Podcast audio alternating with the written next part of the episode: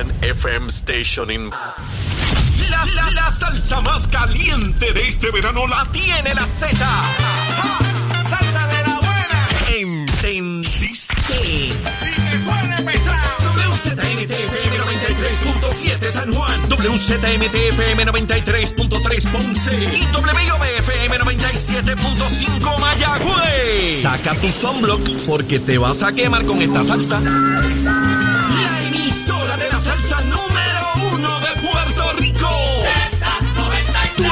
emisora nacional de la salsa. Y escúchanos en nuestra aplicación La Música. Ya comenzó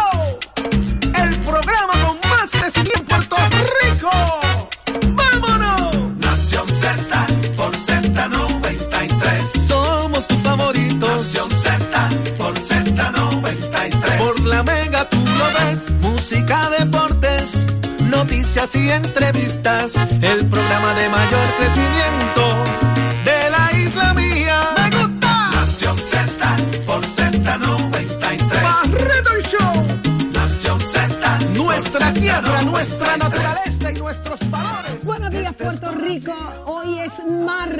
¿Y qué martes, señores? Gracias por estar en sintonía de Nación Z a través de Z93, 93.7 en San Juan, 93.3 en Ponce y 97.5 en Mayagüez.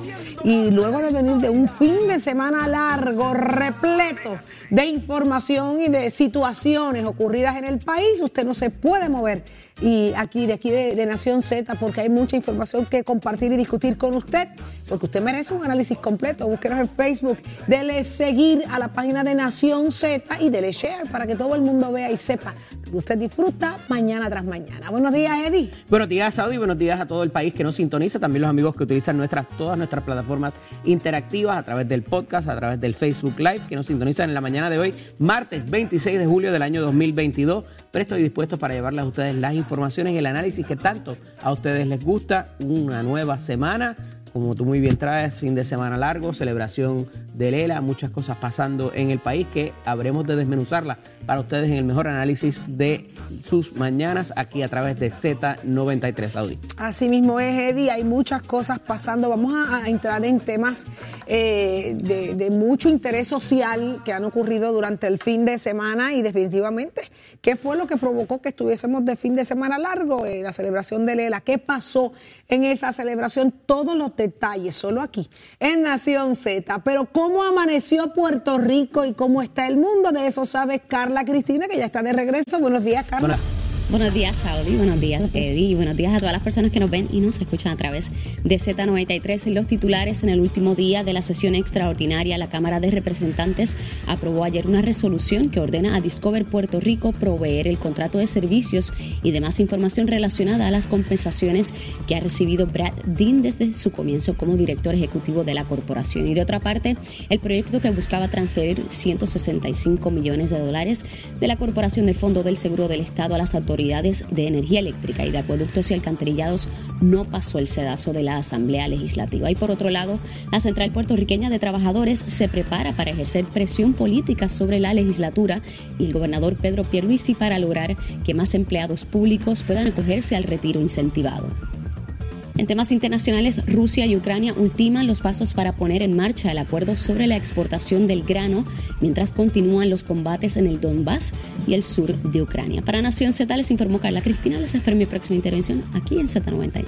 Ya estamos listos para el análisis de las portadas. Eddie López, el día de ayer, celebración del Estado Libre Asociado. Allí hubo presente gente que se esperaba estuviera allí y otros que también se esperaban ni se asomaron. Pero vamos al detalle, ¿qué fue lo que allí pasó? Mira, interesantemente, Saudi era en la celebración de los 70 años del Estado Libre Asociado de nuestra Carta Magna, aprobada en el año 1952, entró en eh, vigencia el 4 de noviembre del 1952, pero se dio una ceremonia un poco alegórica a lo que allí ocurrió, eh, por, eh, protagonizado por el, el ex gobernador Muñoz Marín, y se hizo un tipo de ceremonia además de lo que había ocurrido previo en la mañana. Los actos comenzaron cerca de las 4 de la tarde. Se había dado, hubo, hubo sesión también ayer, eh, como muy bien nos trajo Carla, pero el asunto de eh, los actos oficiales donde hablan ambos presidentes de los cuerpos legislativos, habló también el eh, presidente de la Asociación de Alcaldes, eh, Luis Javier Hernández, y también se esperaba una participación del alcalde de San Juan, así también como del gobernador de Puerto Rico, quienes no estuvieron en dicha actividad oficial. No obstante, en los actos de la mañana, donde se develaba una tarja y una dedicación al expresidente de la Cámara, José Ronaldo Jarabo, pues eh, hubo una participación ahí de bastante masiva, tanto fuera de líneas partidistas, eh, ¿verdad? Por la razón que eh, ameritaba. En los actos oficiales tuvimos de todo, hubo allí de todo, eh, los presidentes de los cuerpos hablaron, como dije anteriormente, y se dieron dos manifestaciones, una por parte de la licenciada eh, María de Lourdes Guzmán y otra por otro manifestante que le fue un poco mal eh, por la razón en que intervino en, las, en los actos que se estaban llevando a cabo. Hubo unos llamados por parte de ambos presidentes legislativos en cuanto a lo que es el sistema de gobierno más allá de lo que se celebrara por línea partidista para eh, propósitos de los avances que hemos tenido en estos 70 años en Puerto Rico, lo que significa como sistema de gobierno el Estado Libre Asociado y las diferencias con otros países latinoamericanos que en su momento eh, provocó el que esta eh, carta de avanzada nos proveyera para esos propósitos. En el caso de Rafael Tatito Hernández, algo que discutiremos más adelante con nuestro panel saudí, trata el asunto de que debiéramos hacer cambios a la misma por, por esta ser un documento vivo, como él lo llama, y que eh, es hora de quizás hablar de la segunda vuelta, hablar de la votación para propósitos del secretario de Estado, que sea un, funcionario eh, por el cual se vote, entre otras, y que ya se estará trabajando con esas enmiendas a la Constitución por parte de una comisión que preside el vicepresidente de la Cámara, eh, eh, el representante Varela Fernández, para propósitos de eh, continuar un poco transformando lo que es ese documento, como se ha hecho en los Estados Unidos y como se ha hecho a nivel internacional en términos de las constituciones particularmente fue ¿verdad? matizado también por lo que estaba pasando en el, en el Viejo San Juan eh, con la regata eh, y fue bastante, ¿verdad? Había bastante, hubo bastante participación para hacer este tipo de actos. Hubo también unos desfiles y unas cosas y un acto musical.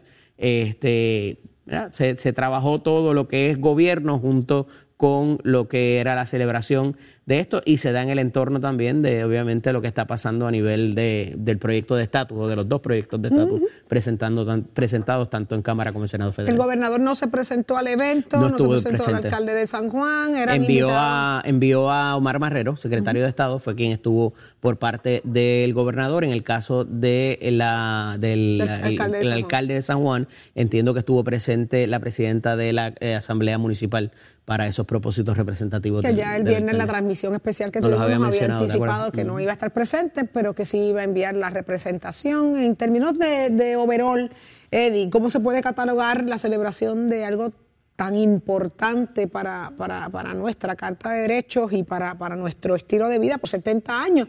Eh, ¿Cuánto le damos? Qué bueno que traes ese, ese punto, porque este tipo de actividad, eh, con el pasar del tiempo, ya no vemos los mítines políticos, eh, ¿verdad? Estos que, que eh, venían miles de personas, ¿verdad? Quizá había cientos de personas, algunos invitados, la participación de exgobernadores, pero ciertamente ya este tipo de actividad pues no arrastra tanta contundencia en términos de la participación masiva, también aquellos, aquellos tipos de, de, ¿verdad? de discursos eh, de, horas, por decirlo de cierta manera, ya eso se acabó. El, el, discurso más largo me parece que fue el del presidente de la Cámara, que era el host de la actividad, eh, pero no pasó de siete minutos tampoco, o sea que se, se, da paso, ¿verdad? Se transforma todo esto a lo que es la celebración y los actos conmemorativos, más allá de eh, la fiesta de pueblo que estábamos acostumbrados a ver.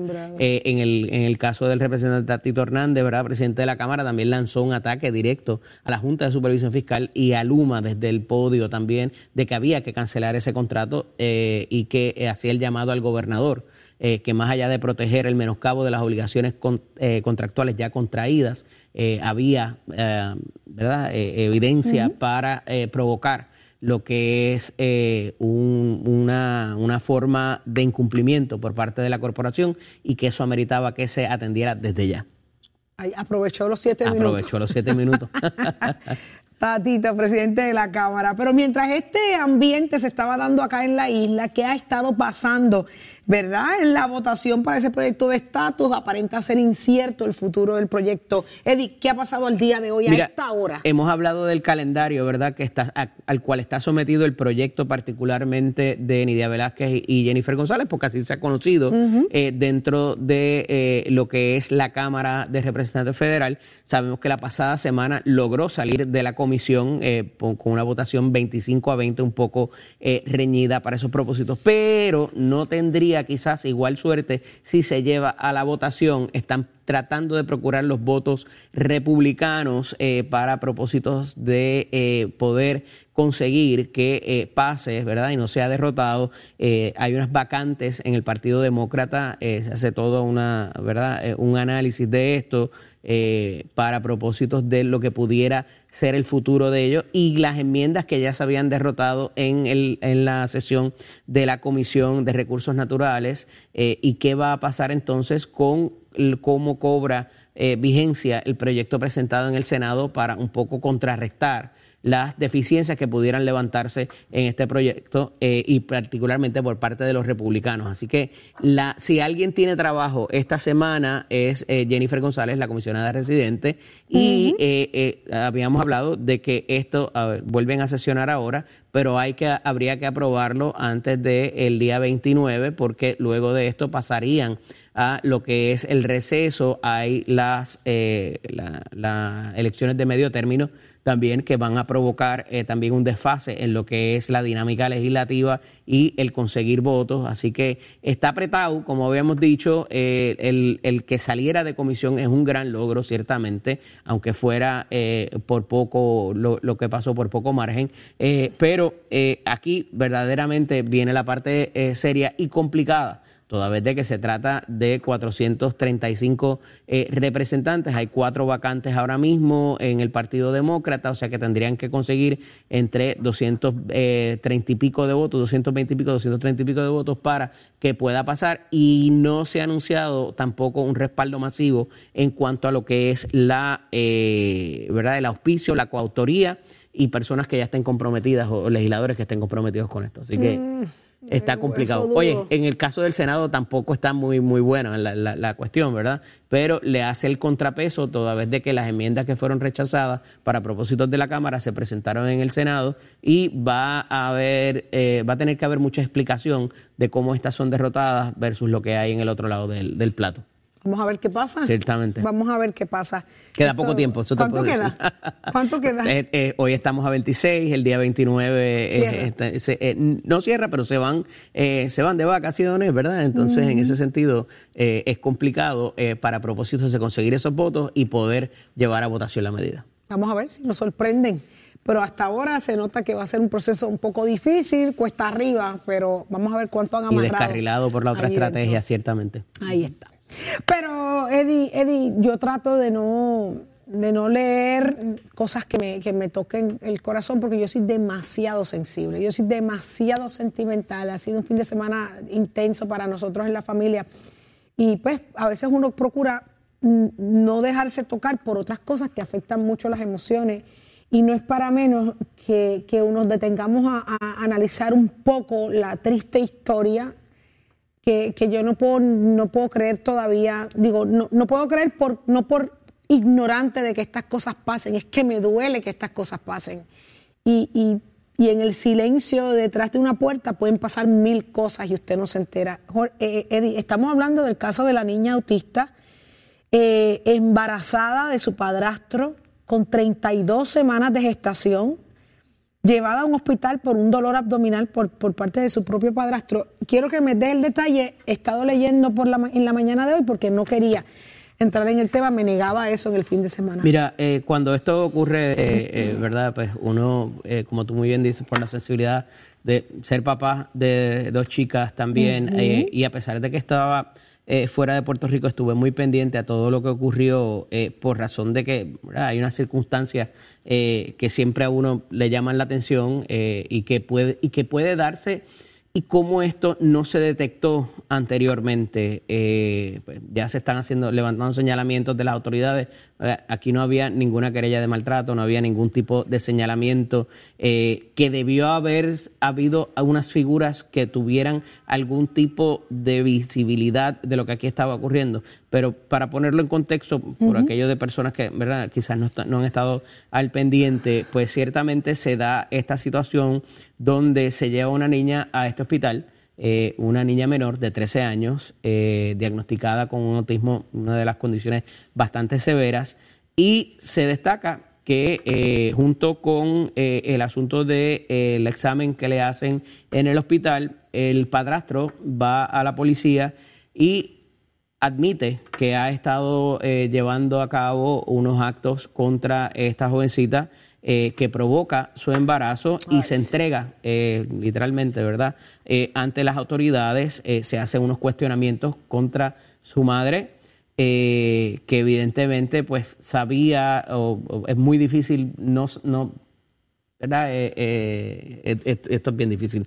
no, no, que la madre no, no, tuviera conocimiento de lo que estaba ocurriendo y también es ingresada a prisión. El Estado toma la custodia de la menor a través del Departamento de la Familia por razón de lo que estaba ocurriendo. Ambos son sumariados, se llevan a la cárcel antes de que transcurra el proceso por no poder pagar la vista de fianza. el padre biológico también hace unas expresiones de que en algún momento le estaban negando el acceso a la joven, obviamente pues ya con 32 semanas habían unos signos ahí de, eh, ¿verdad?, que se pudieran percibir. La niña había estado yendo a sus eh, tareas, ¿verdad?, en la, cuestión de educativa y tampoco hubo ningún eh, señalamiento pues en esa línea. Así que se da toda esta situación sumamente lamentable en el marco familiar, en el marco más íntimo y no es hasta que llega a este momento, a esta situación, que entonces, eh, eh, por razón de una condición que no se ha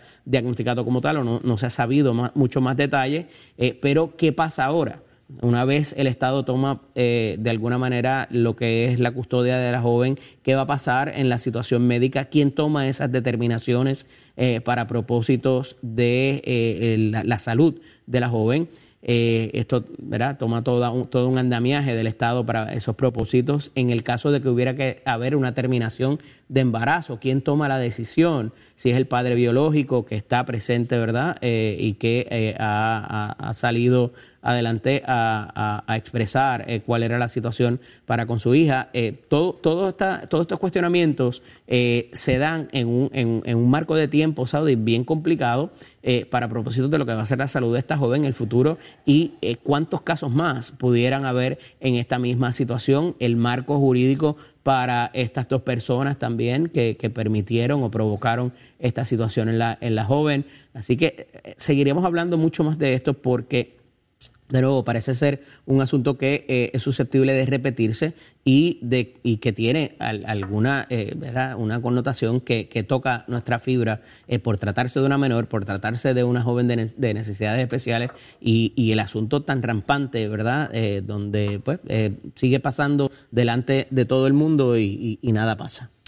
Es increíble. Esta niña tiene 13 años de edad, su condición de autismo es severo y es tan severo Que la única palabra que esta niña puede decir es chocolate.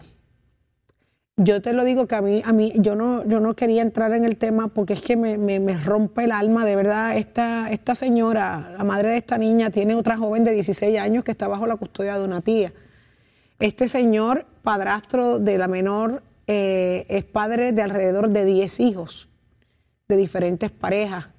Eh, yo me pregunto cómo, cómo las señales, Eddie, 32 semanas de gestación. Esta niña fue hasta la escuela. Estuvo, eh, estuvo tomando clases, estando embarazada, las señales, cómo se identifican. No queremos juzgar a nadie dentro de la rabia y la ira y el coraje que da. Y la primera persona en la que uno piensa es en su señora madre. Y esta señora está siendo eh, investigada, tiene una fianza, tuvo una fianza de 500 mil dólares la que no prestó, está actualmente en prisión, igual que su padrastro, que le pusieron otra de 300 mil. Es un caso tan, tan y tan delicado, es tan triste y es bien triste también, Eddie, que estas cosas pasen para entonces despertar alertas.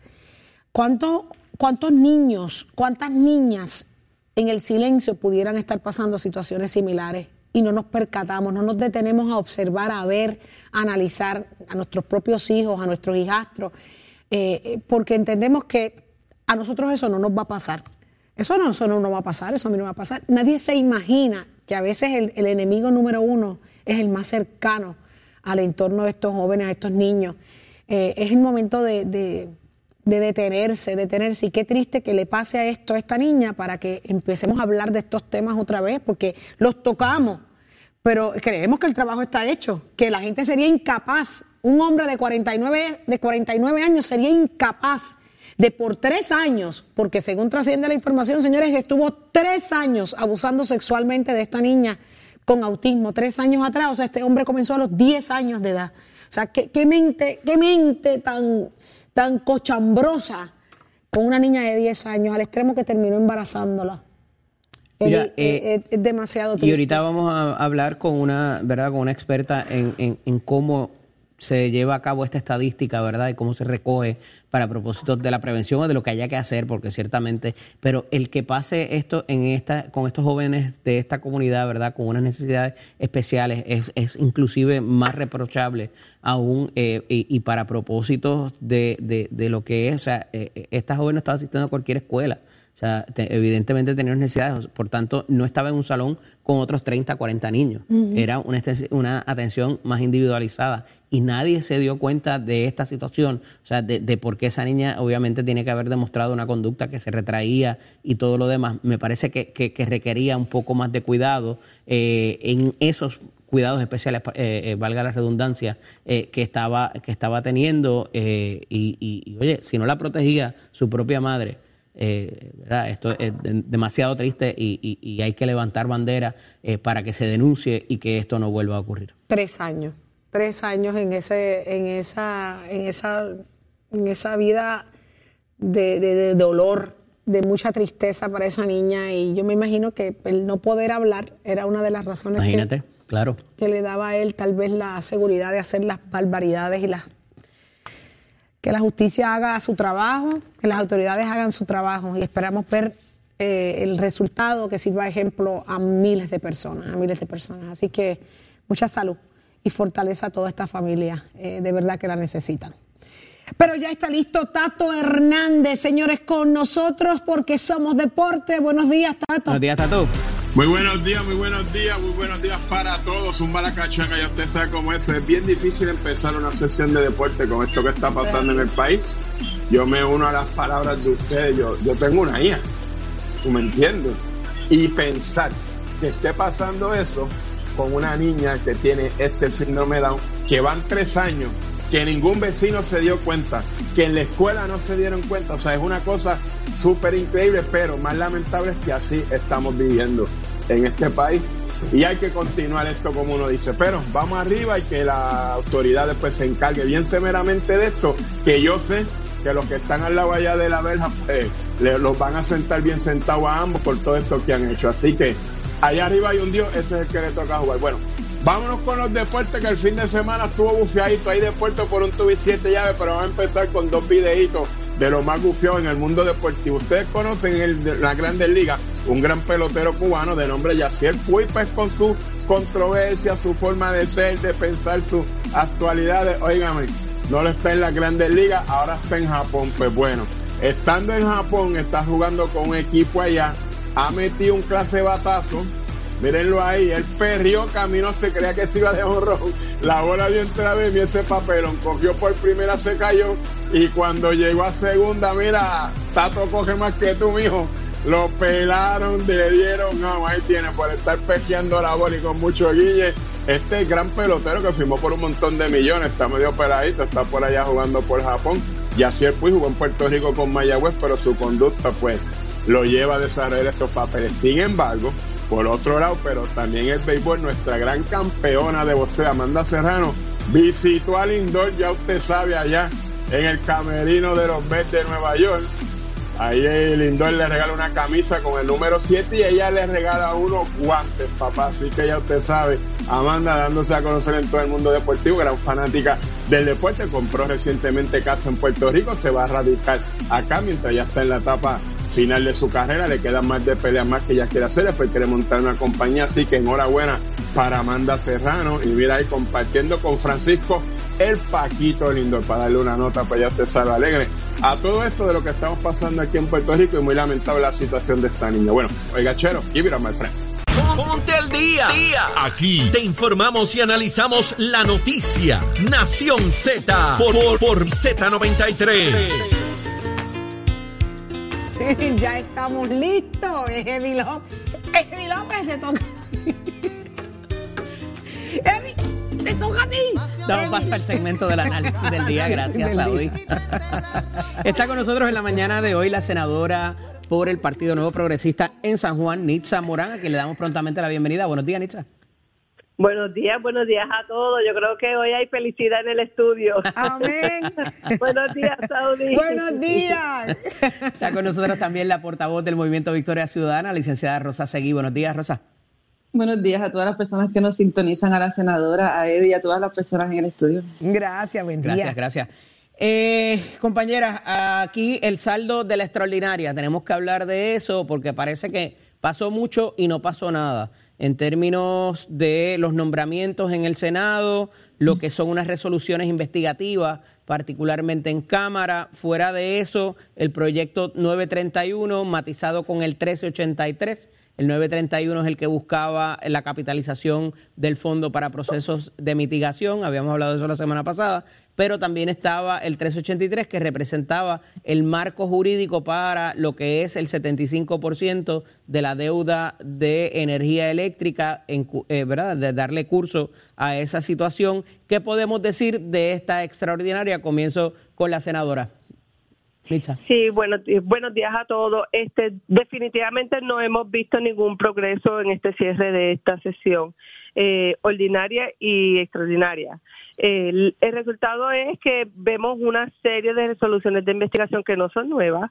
Hay cientos de resoluciones de investigación, ya sea agencias, ya sea deudas, este, y que le estamos dando paso, pues yo he sido una de las que he estado votando a favor, pero sin duda alguna nosotros queremos una transparencia en el gobierno, pero son investigaciones que apenas dura este, las primeras que se pudieron aprobar, por lo menos en el Senado, ni siquiera han podido rendir un primer informe o un informe parcial, porque son exhaustivas, son este, continuas, no vemos, ¿verdad? ningún tipo de dirección en, en, respecto hacia dónde es que vamos con estas investigaciones. Así que prácticamente tenemos cientos y cientos de investigaciones en las comisiones en el Senado y no hemos tenido ningún resultado hasta ahora.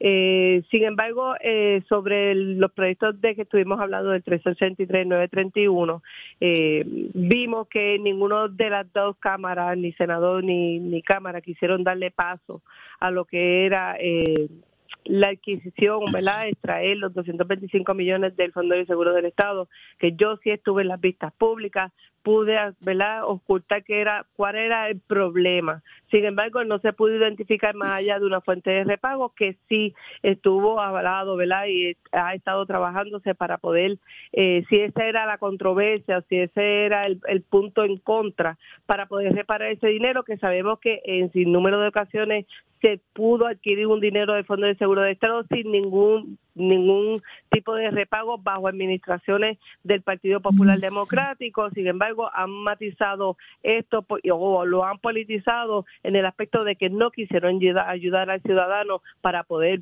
bajar la, factura, el aumento de la, de la autoridad de energía eléctrica. sin embargo, todo se opuso a que en esta extraordinaria, si no se bajaba el proyecto de la Cámara eh, para aliviar el 75% de la deuda de la autoridad de energía eléctrica, eso es bien difícil. Esto, si no lo vemos a nivel de gubernamental, vamos a ponerlo algo más sencillo. ¿Cómo tú vas una deuda que tú tienes en tu hogar? Si estratégicamente hablando estamos en una quiebra, más allá de un sindicato que tenemos la Junta ahí también, o sea que en un hogar, que es algo mucho más sencillo, eh, sería bien difícil bajar una deuda a un 75%, ni siquiera a la mitad. Eh, sería un proyecto pues mm, que no estuviéramos ¿verdad? logrando eh, en hacer, no lo logramos tampoco. Yo creo que eso no tampoco tenía paso en, en, términos de voto en el Senado porque hubiera sido una manera... Eh, incorrecta de llevar el mensaje al pueblo de Puerto Rico porque es algo que no se iba a poder hacer. Licenciada, en ese eh, sentido, eh, perdón, eh, senadora, eh, para aprovechar el tiempo, licenciada, en ese sentido, lo que es eh, la, eliminación de la deuda o la rebaja de la deuda, que tanto se ha hablado en cuanto a esto, pues daba un respiro para propósitos de la compra de combustible y la mitigación. Pero un asunto que eh, en ambos cuerpos se fue trabajando es la deuda de las instituciones gubernamentales. Y una de las resoluciones que se aprueba ayer en la Cámara, antes del cierre de sesión, es para que, eh, en la 792, para que se certifique el que no hay deuda por los pasados cinco años o cuál es la deuda, cuál es el plan de pago que eh, se lleve a cabo por las instituciones, o sea, las agencias o las corporaciones públicas. Esto pudiera ser un arma de doble filo, ¿verdad? O por dónde rompe, eh, porque no necesariamente puede haber deuda o puede entonces de alguna manera agravar la situación, porque al final del día son fondos públicos, entonces es sacar de un bolsillo para meter en el otro y no necesariamente es un dinero que mágicamente alguien va a encontrar en un cofre. ¿Cómo lo ves? Sí, yo, yo creo que cuando hablamos de deuda, pues tenemos que auditarla. Hay que, yo creo que estoy, estoy de acuerdo en la fiscalización de las finanzas de las agencias, eh, certificar las deudas, ver cómo se están manejando esos fondos, hacia qué se están destinando los fondos, eh, especialmente la, la, la sección que está para empleadas y empleados de confianza y también las contrataciones. Eh, pero más allá de eso, ¿verdad? ¿Qué se va a hacer con esas cantidades? Yo creo que sí que esa es la pregunta, Eddie, y yo creo que el tracto de cómo han sido las emisiones de bonos, de cómo se han ido aprobando, la legislación que se ha aprobado, ¿verdad? Y la falta de fiscalización eh, ha, demostrado, ¿verdad? Que ese tipo de política pues no rinde fruto.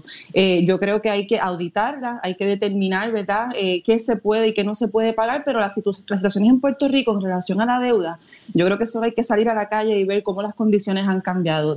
De los huracanes Irma y María, la secuencia sísmica, la pandemia, así que no nos encontramos en las mismas circunstancias. Y pues el derecho en Puerto Rico, en Estados Unidos internacional, provee, ¿verdad?, para que se audite y también para que se cancele esa deuda. Y deberíamos, ¿verdad?, igual que estamos hablando del beneficio para el pueblo de Puerto Rico, en el costo de energía, de cómo tenemos que buscar alivio, yo creo que este es el alivio que es el más razonable, ¿verdad?, poner el pueblo antes que la deuda. Y creo que existen los mecanismos, han habido muchísimos foros para ello y yo estoy de acuerdo en que si ambas cámaras han aprobado la legislación, una como el 1383, es porque es viable y porque se puede, ¿verdad? Así que me parece que era una, una solución adecuada, pero nos falta todavía movernos hacia esa auditoría. Me parece que las certificaciones van en esa dirección. Llevar a votación al cargo de eh, secretario de Estado, referéndum revocatorio, una segunda vuelta y separar las papeletas o las, más bien las candidaturas de lo que es las alcaldías y, la gobernación a lo que es las, eh, la ronda legislativa son algunas de las opciones que propone el presidente de la Cámara, Rafael eh, Tatito Hernández, para propósito de enmendar la Constitución y que ya se está trabajando con eso en la Cámara de Representantes, en una comisión presidida por eh, Connie Varela, eh, vicepresidente de la Cámara. ¿Cómo ven estas instancias? ¿Cómo ven esta propuesta por parte del presidente de la Cámara? ¿Y tendría esto respaldo en la eh, ciudadanía? Comienzo contigo, licenciada. Pues me parece que hay que analizar todas esas propuestas, pero todo lo que favorezca, pues mayor transparencia, mayor participación ciudadana, ¿verdad? Que es posible que eso suceda si se dividen las elecciones, que es una de las propuestas, ¿verdad? Que podamos dedicarle más tiempo a escuchar esos programas, esas propuestas de unas candidaturas y luego entonces de la Asamblea Legislativa, ¿verdad? Eh, todas me parece que quizás eh, son favorables, hay que analizarlas con, con, con detalle, con cuidado. Yo creo que sí, que parte de los procesos procesos dinámicos de las sociedades nos llevan a que podamos determinar qué cosas hacen falta mejorar en la Constitución. Yo creo que varios sectores han venido hablando, ¿verdad?, de hacer ese proceso electoral más democrático y más participativo, así que me parece que referéndum revocatorio, segunda vuelta, ¿verdad?, todas esas son cuestiones que, debemos eh, movernos hacia ellas y también pues hay algunas que hacen falta, como por ejemplo las candidaturas coaligadas y demás, eh, pero sí, creo que tenemos que llevar esa conversación, tiene que ser de consenso, todos los partidos y todas las personas expertas en el tema también deben participar de, estos procesos para que sea lo mejor posible. Senadora, coincide con la posición de la licenciada. Las últimas veces que hemos consultado el pueblo para eh, enmendar la Constitución ha sido para eliminarnos derechos y no ha salido bien el asunto. ¿Cómo ve esta propuesta del presidente Cameral? Así mismo es como tú estipulas, Eddie. Este, hay que hacer el razonamiento. Eh, ¿Por qué ahora? ¿Por qué hacer las cosas diferentes? Es que básicamente la constitución no, no trae la democracia consigo. Hay que, hay que ver cómo termina siendo ese proyecto, cuáles van a ser los cambios realmente, eh, si eso realmente beneficia al pueblo de Puerto Rico, porque yo entiendo que hasta el momento ha sido todo democrático, las personas salen a elegir a las personas que quieren en sus posiciones eh, y yo creo que ha sido democrático, no somos perfectos, no todos los procesos lo es, lo hemos visto en Puerto Rico, lo hemos visto a nivel de naciones. Así que hay que ver finalmente qué hay detrás de todo esto, cuál es el propósito de Tatito Hernández esta altura que debe cambiar quizás la constitución, que es algo tan sagrado, eh, y velar que realmente no se vaya a hacer un atropello en vez de hacer un cambio a, ¿verdad? a beneficio, hagamos un cambio para retroceder. Así que hay que estar muy vigilante y saber el por qué, el razonamiento detrás de todo esto, y yo creo, yo creo que este el Partido Popular o quizás, eh, ¿verdad? no vamos a, matar, a, a ponerle un color o a matizarlo, pero eh, trae consuelo de lo que está pasando también en el Partido Popular Democrático y quizás en estos partidos emergentes, buscar la manera de quererse proyectar, de que pueden continuar haciendo una política pública que aclara, ¿verdad?, a la luz, este, ha sido un poquito atropellado, lo vemos dentro de los partidos, vemos los partidos emergentes tratando de florecer, de crecer dentro de la misma constitución, así que hay que estar muy vigilante, eh, esta servidora va a, poder atender, ¿verdad?, y leer. Eh, muy tranquilamente y bien consciente, bien consciente de lo que nosotros vamos a estar haciendo, algún cambio, si alguno, en la constitución que eh, nos rige en el día de Reacción rápida de ambas, me queda menos de un minuto. Eh, la, el ataque ayer del presidente de la Cámara desde el podio a lo que pasa con Luma y lo que pasa con la Junta de Supervisión Fiscal. ¿Debió haber hecho eso desde allí o era, no era la ocasión para hacerlo, senadora?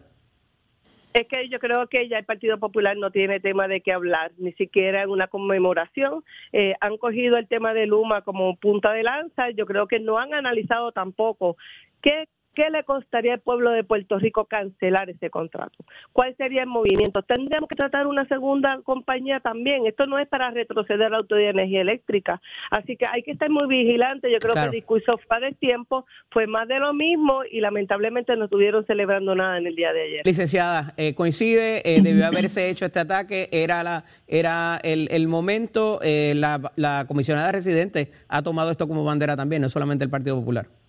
Sí, yo creo que es un reflejo de lo que el pueblo está pidiendo. Son las movilizaciones de la semana pasada. Me parece que las representantes y representantes deben llevar la voz del pueblo y los reclamos del pueblo. Yo creo que sí, que nuestros ancianos, nuestros retirados, eh, las, personas enfermas en Puerto Rico no pueden más con, con esta falta de, de accesibilidad y falta de, certeza de si van a tener este servicio esencial. Así que me parece que sí, que, quienes nos representan deberían llevar en todos los espacios. Yo creo que el ataque lo está recibiendo el pueblo de Puerto Rico, ¿verdad? Que no tiene acceso a ese servicio esencial adecuado. Así que me parece que, esa respuesta es la que esperamos de quienes están electos a representarnos. Gracias a ambas. Hablaremos la próxima semana. Un abrazo. Gracias por estar. Excelente día. Saudi, pasamos contigo. Eddie, muchas cosas eh, pasando en el mundo deportivo. Tato Hernández ya se está preparando el baloncesto, superior nacional. Hay información nueva. Está caliente, tiene, está caliente, la cosa. ¿Qué tiene que decirnos Tato Hernández? Pues ya está conectado por ahí. Buenos días, Tato. Está por ahí. Él está listo. Tato. ahora sí. Oye, tú estabas fuera, ¿verdad, Eddie? No, yo estoy aquí. fuera. Estaba, estaba, sí, estaba. Estaba fuera, ¿verdad? ¿Y los jueguitos cómo van? Mira, muy dime bueno, algo. Muy buen fin de semana para fin de mí, semana. no tan bueno para Tato y para, Jorge. y para Jorge Suárez, pero hablaremos de eso Ya sabía prontamente. yo, me esas imagino. cosas no se hablan, bien. En el, en el libreto, fíjate, no tengo nada así de grandes Fíjate, ligas. No. fíjate, ¿por Un, qué no? un 28 a 5 Excepto- no te suena. Excepto que Big Papi pues entró al Salón de la Fama, pero eso es para el tercer segmento, no se me adelante, caballero. Hágame el un favor. 28 a 5 no te suena por ahora. No, no, no, no, creo Ok. que no, Eso no llega, no llega a mi mente, no llega a mi mente. Qué tramposo, Titi, no se dímelo, mi dañe. amor. Titi, No, se dañe, es por que yo soy justa, yo soy justa. Es que sé que los Yankees se lucieron. Pero tú no quieres complacer a Eddie.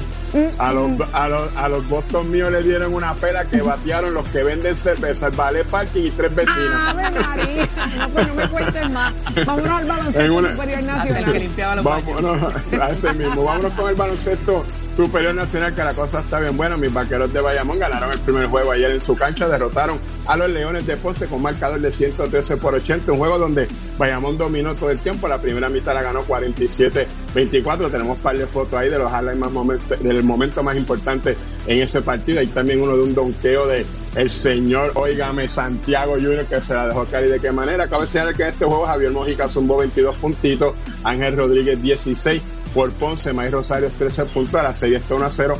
Ahora van el próximo miércoles a Ponce a jugar. Mientras tanto, Arecibo en tiempo, en dos tiempos extra le ganó a los Atléticos de San Germán en tremendo juegazo en su casa. Hoy van para el monstruo anaranjado a jugar, así que ese juego va a estar súper, súper emocionante. Y por otro lado, estamos de mucha alegría porque el gran amigo Larry Ayuso salió dirigente del año nuestro baloncesto superior nacional. Cabe señalar que él dirige a los Piratas de Quebradilla, la verdad que hizo tremenda labor, lo agradecemos. Y otra que está contenta, pues ya usted sabe, la compañera La Bulbu, que su esposo pues acaba de ser seleccionado dirigente del año del baloncesto superior nacional. Enhorabuena, felicitamos a Larry. Y usted se entera de todas estas noticias y mucho más aquí en el Casel Deportivo en Nación Z Somos Deportes. Oiga, chero, you vieron my friend. Somos una mirada fiscalizadora sobre los asuntos que afectan al país. Nación Z, Nación Z. Por Z93, somos su noticia. Ya estamos de regreso en Nación Z y en línea telefónica nos acompaña Rebeca Ward y es la directora del Centro de Ayuda para Víctimas de Violación. Muy buenos días. Buenos días. Que, que- que agradecemos que esté con nosotros en la mañana de hoy, una mañana un, un tanto pesada con la triste historia que hemos venido viendo durante todo el fin de semana de una joven de apenas 13 años con autismo severo, violada por alegadamente su padrastro por los pasados tres años. Al día de hoy, 32 semanas de gestación, embarazada, eh, una historia sacada de una historia de terror, definitivamente. Y, me viene inmediatamente a la mente de que existe este centro y queremos compartir con nuestra audiencia eh, el funcionamiento de ustedes como centro. Eh, ¿A dónde hay que comunicarse? ¿Qué hay que hacer? Si hay alguna joven o algún un niño o alguna persona siendo víctima de violación, sepa a partir de este preciso instante que hay solución y hay reacción inmediata de parte de ustedes. Claro que sí. Muchísimas gracias por la oportunidad de dejarle saber a la comunidad de los servicios que existen eh, especializados y libres de costo para la comunidad, ¿verdad? Nosotros eh, tenemos desde la línea de ayuda que funciona las 24 horas los 7 días a la semana, incluyendo fines de semana y días feriados, para cualquier consulta, cualquier orientación, cualquier necesidad de coordinación de servicio, que es el 765-2285. Atendemos a cualquier víctima de cualquier tipo de agresión sexual, de todas las edades, de ambos géneros. Así que gracias por esa oportunidad de que sepan. También tenemos el componente de trabajo social, que son intercesoras legales para las necesidades de coordinación en el ámbito médico-legal y psicólogas especializadas que ofrecen psicoterapia gratuita, presencial o remota. 765-2285, ese es el número, esa es la línea donde cualquiera que tenga la necesidad de ayuda se puede comunicar Correcto. Definitivamente, definitivamente no importa el tiempo que haya transcurrido desde la agresión. A veces las víctimas, ¿verdad?, eh, sobrevivientes han tenido la experiencia traumática en la infancia, pero es en la adultez o la adolescencia donde tienen la necesidad de trabajar con, con esa experiencia que todavía impacta su vida. Al día de hoy no, no nos debería sorprender que esa línea telefónica eh, reviente. Ojalá que no. Ojalá y la buena noticia sea que, que, que no pero sí estoy segura que hay mucha gente que hoy está escuchando, que ha pasado por situación similar y no ha tenido la forma de canalizar sus emociones, sus sentimientos y su situación eh, y, frustración. 765-2285, ¿qué otra información eh, usted entiende debería compartir con nosotros para que estemos alerta y que se, sirva de señales en un proceso tan delicado como este? Bueno, es bien importante saber que las responsabilidades de todos y todas, ¿verdad? Si observamos situaciones donde entendemos que hay un riesgo, tenemos una sospecha de que alguien puede estar siendo víctima de violencia sexual en este caso, de buscar ayuda, de hacer un referido, de hacer algún tipo de intervención, de asumir la responsabilidad, no pensar que alguien más lo va a hacer o que no es asunto nuestro, ¿verdad? Sino que ante esa duda, ante esa sospecha, tomar acción y asumir esa responsabilidad como comunidad, que tenemos algo que hacer ¿verdad? Tenemos una responsabilidad con una situación como esta.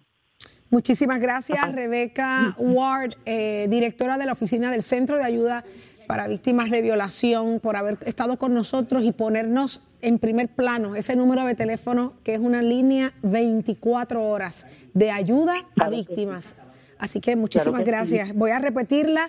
787-765-2285. A ti que me estás escuchando, si tú has pasado por una situación similar, si tú sientes que estás en peligro, llama 787-765-2285.